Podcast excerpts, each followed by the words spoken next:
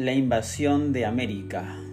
Desentrañar la opresión y racismos históricos.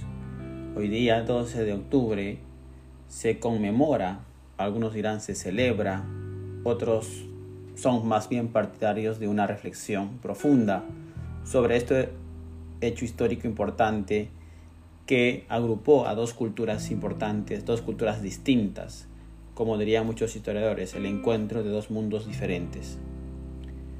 Traer a la memoria el 12 de octubre de 1492 debe ser un ejercicio para pensar nuestro presente y sus arraigadas diferencias sociales, sobre todo en América Latina. Las palabras importan, no solo porque ayudan a comprender y explicar problemáticas, relaciones sociales, hechos y contextos, sino porque son capaces de crearlos y encauzar la forma en que los comprendemos. Las palabras que utilizamos para hablar sobre un hecho histórico o explicar un fenómeno social puede servir para develar situaciones específicas o bien para ocultarlas. Las palabras entretejen discursos que jerarquizan y priorizan mensajes e ideas que plasman una manera contundente de organizar el mundo. Quien escribe la historia tiene la capacidad de negar experiencias y existencias a la vez que entroniza otras o las que convierte en protagonistas de esa historia. Enrique Dussel apunta que el uso de ciertos términos evidencia una interpretación encubridora, por decirlo menos, que oculta de un acontecimiento histórico, así lo señala al referirse a la llegada de los españoles conquistadores al territorio que hoy conocemos como América, y la palabra descubrimiento utilizada para nombrar este hecho, pues Dussel explica que ella entraña la mirada europea como centro del mundo que le descubre o quita el velo de un continente. Hablar del descubrimiento es a partir de yo europeo como constituyente del acontecimiento histórico. Yo descubro, yo conquisto, yo evangelizo, misioneramente, claro. Yo pienso ontológicamente, el yo europeo constituye al primitivo habitante descubierto como, como lo ello, cosa que entrando al mundo del europeo cobra sentido. El filósofo mexicano Dussel explica que hablar de descubrimiento es abordar el hecho de ese encuentro o arribo desde la perspectiva de los dominadores. Entonces, cuando decimos descubrimiento de América, no estamos consignando un hecho, sino que le estamos interpretando con los ojos de quien, con el poder que ostentaba, creó un relato al que se le dio legitimidad e investidura y que inauguró una manera de pensar sobre el territorio que acababa de conocer y las relaciones que debían establecer con quienes lo habitaban. Entonces, Decir descubrimiento es apelar a la manera en la que el territorio que hoy conocemos como América y sus habitantes fueron integrados o interpretados en la historia universal que bajo un paradigma eurocéntrico buscaba posicionarse más como la historia de Europa, como la historia de la humanidad, tal como lo apunta el historiador Federico Navarrete. Según esta visión, entonces, los pobladores estaban a la espera de ser descubiertos por los navegantes provenientes de Europa y de ser integrados a una historia universal de la salvación cristiana, la historia europea, aunque fuera en calidad de rehenes y cautivos.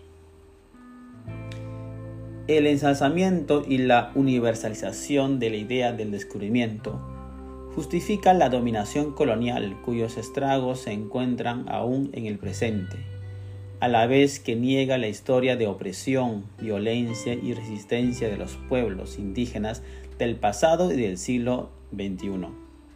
Sería pertinente cuestionarnos si en este momento de nuestra historia es realmente necesario celebrar o conmemorar un hecho, o mejor dicho, una idea como el descubrimiento de América. En muchos países, como por ejemplo en México, el Día de la Raza comenzó a conmemorarse en 1928, durante el gobierno de Álvaro Obregón y por iniciativa de José Vasconcelos, filósofo y maestro que en esa época se desempeñaba como secretario de Educación y quien desarrolló un pensamiento enfocado en el nacionalismo, el mestizaje y la idea del sincretismo cultural. Sin embargo, más allá de integrar o impulsar el intercambio de culturas, el proceso que inició con la llegada de los españoles conquistadores, en específico de Cristóbal Colón, al encontrarse en las Antillas y desembarcar en la isla Guanajaní, fue la instauración de un sistema de relaciones de dominación que se sustenta en la subvaloración y explotación de la vida de los indígenas y otros sujetos no blancos y no europeos. En palabras del lingüista y activista Mixe Yasnaya, Elena Aguilar Gil dice lo siguiente. Lo sucedido hace 500 años marcó el inicio del establecimiento de un orden mundial colonial que quedó racializado al estructurar una realidad que jerarquiza hasta ahora por medios de extremos violentos. En ese sentido, el sociólogo peruano Aníbal Quijano apunta que en América se estableció un nuevo patrón de poder basado principalmente en la idea de raza, es decir, la raza como supuesta diferencia biológica que justifica la natural superioridad de un grupo frente a la natural inferioridad de otro. La raza se convirtió entonces en el elemento fundante de las relaciones de dominación acaecidas en la conquista.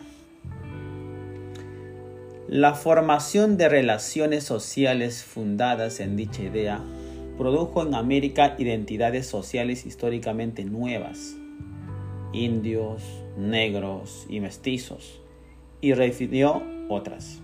Así, términos como español y portugués y más tarde europeo, que hasta entonces indicaban solamente procedencia geográfica o país de origen. Desde entonces, cobraron también en referencia a las nuevas identidades, una connotación racial, apunta el peruano. La idea de raza jugó un papel fundamentalmente en la historia posterior de América, pues representó una manera de dar legitimidad a las relaciones de dominación que se generaron con la llegada de los conquistadores europeos, pues dicha categoría pasó, como afirma Quijano, a ser el más eficaz y perdurable instrumento de dominación social universal. Cuando Quijano argumenta que el vasto genocidio de los indios en las primeras décadas de colonización no fue causado principalmente por la violencia de la conquista, ni por las enfermedades que los conquistadores portaban, sino porque tales indios fueron usados como mano de obra desechable, forzados a trabajar hasta morir. Pone en evidencia la asociación del trabajo no asalariado con aquellos sujetos que eran considerados parte de las razas naturalmente o biológicamente inferiores. Esto es un ejemplo de la forma en la que operó la apropiación de la vida y la fuerza laboral de los habitantes de América, y que continúa dejando estragos. Sería incorrecto pensar en términos de pasado la opresión y desigualdad estructural que, padecieron los habitantes de las tierras que hoy llamamos América, pues dichas circunstancias de desventaja forman parte del clima social de América Latina contemporánea. Traer a la memoria el 12 de octubre de 1492, contrario a considerarlo un festejo de sincretismo, debe ser un ejercicio para pensar y entender nuestro presente y sus arraigadas diferencias sociales que continúan como, consecuencia de lo que ocurrió en aquella época.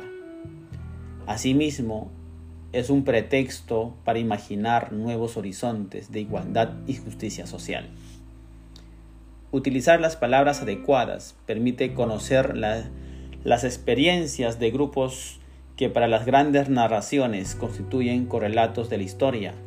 Ahí donde decimos descubrimiento, deberíamos decir inicio de opresiones, violencias, discriminaciones y despojos sistemáticos.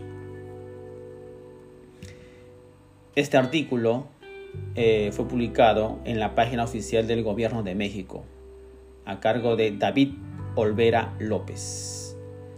Para narrar esta, este artículo, esta investigación, nos hemos basado en el eh, historiador, filósofo Dussel Enrique, con su obra Descubrimiento e Invasión en México, eh, Navarrete Linares, Federico, Las historias de América, las historias del mundo, a Alberto Gil Yasnasha, El País, Quijano Aníbal, Colonialidad del Poder, Eurocentrismo y América Latina en Perú.